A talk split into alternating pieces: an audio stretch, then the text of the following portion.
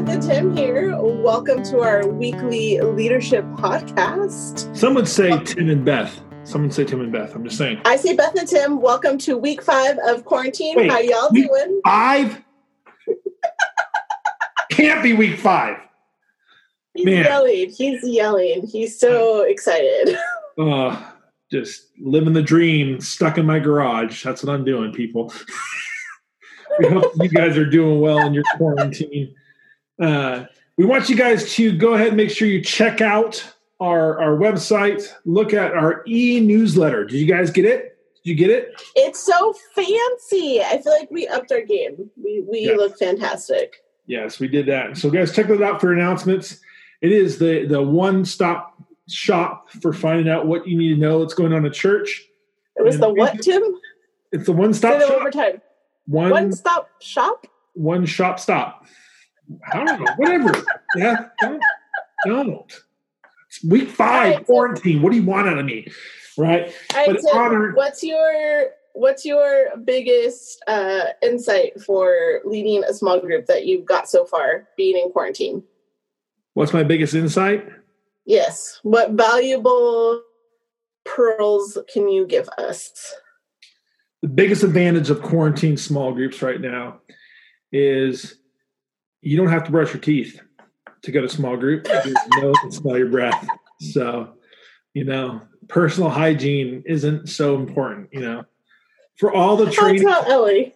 all the trainings we put you all you small group leaders through to like how to make sure you set up your house, you know, by lighting, having good candles, baking, cooking. None of that's necessary right now you know so that's the that's the biggest key for small groups right now no. Uh, it has been an interesting time and we're going to jump in. We're going to talk about some tips that we've kind of learned some things as we are right alongside of you uh, trying to lead during this time. But we do want you to check up the announcements. Want to make sure you guys are up to date on what's going on how to get connected with us in the season. And the second thing is is we did kick off a new teaching series uh, that this past weekend keep calm and trust god. And we're going to spend it's going to be a short series just four weeks uh, trying to focus in Although you should always keep calm and trust God more Yeah. than four weeks. but really how to put our, put our focus on, on the lord in this season and beyond this season because we do not know what tomorrow is going to bring uh, but we know that the lord is good Amen.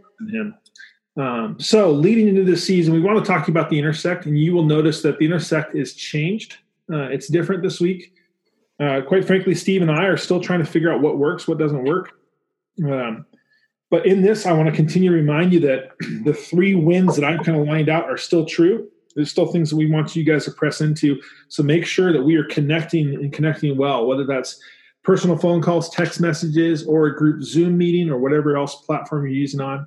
Make sure that we are caring for people.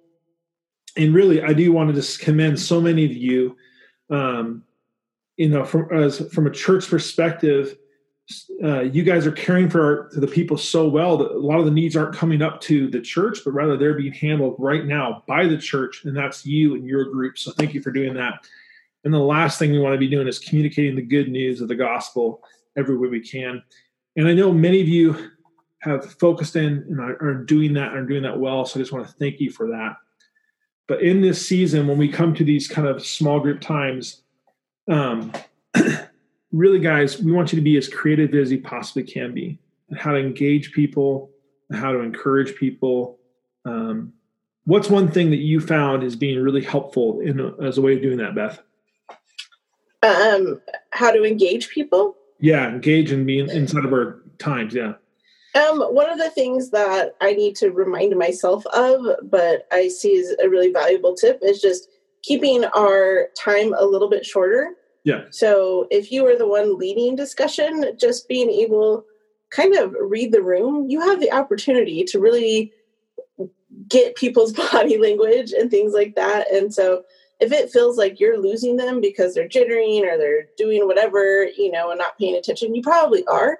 So if you feel like your point is you really want to say it, you got to make it a little bit more shorter, more succinct so that everybody has, you know, the more they interact, the more they're going to be engaged. This isn't an opportunity for us to to to preach the message over, but just to kind of facilitate. I think more of a facilitator mode and this seems to work better. And then as far as that is caring and being able to like, so that's a part of the engagement. And then the care thing is I find way more out on an individual FaceTime or phone call than in the group message and in the Zoom meetings and our small group meetings. Yeah. And, I, I would agree. I think that in this season, I found that personal phone calls to my guys has been way more fruitful. And I've really upped my game in those. And even there's times where our group conversation might not have been um, that fruitful or that exciting, but the personal check-ins have been. So I just want to encourage you guys to do that. I would say that uh, in, in in a time like this, our follow-up questions now matter more than ever. And so Absolutely. asking one question and then in already having two or three questions to follow it up with, because the conversation doesn't happen naturally, and so you have to find a way to kind of uh, to be able to engage that conversation a little bit better. Um, looking at this week's intersect, you will notice that uh, we have just left quite a bit of reading. And so Steve basically mm. listed out there is uh, 13 chapters of scripture that Steve of listened to read, not expecting many of us to read all that, but that's the story of Joseph. And so, um, yeah, you can read that story, have your people read that story. I think that if you as a leader were reading parts of Joseph's life, whether that's his time with his brothers at home, whether that's him in you know in prison, him in the palace, you know wherever, um, you know you could maybe take one of those chapters, two of those chapters, and focus in on that this week. Um, see where your group's at with it, but follow up questions, follow follow up questions, and then I think that there's supplemental reading that's in Romans uh, is just a reiteration of the truths that we're seeing inside of the story that we referenced this weekend. Um, I know a lot of you are have desire to do other things too. And this is again where I just want to reiterate like if you want to jump off of the intersect and if you want to maybe explore doing a devotional, explore doing um, just reading other parts of the scripture, if that's what you guys need to do to engage your group right now, that's okay. You guys can do that. Um, I know some of our groups are really trying to do like a daily devotional, and so their groups are reading the daily a daily plan, and then when they get together, they're just kind of discussing maybe what day really spoke to them this week and kind of catching up on that. Totally great. Other groups are reading, you know, are reading a book and they're talking about that. Uh, whatever works in the season, we just want you guys to know that's that's okay. The season is a great time to try something new, to be flexible, as long as we're connecting. Yeah, I think that's just the important part. You guys are put in that position because one, God called you to it, and two, we have high trust for you so we trust that you guys are going to do what's best to meet the needs of the people in your group. So if, you know, don't feel like you're being naughty or being a turkey because you're not following rule by rule, you know, my rule followers out there, man, do what's going to honor God in your group the best that you see fit. Like you're called to shepherd them, you shepherd them. And know that Beth and I would love to talk to you about it. So if you're having a hard time, if you feel like you come up against like a brick wall and you're just struggling to get those conversations going, call us. You know, text yes, us, call absolutely. us. We'd love to walk you through it. We'll get on a Zoom call with you and we'll just chat and we'll we'll talk strategy. We'll figure something out. Uh, but God is using this time. Um, I'm excited to hear the stories that He is doing.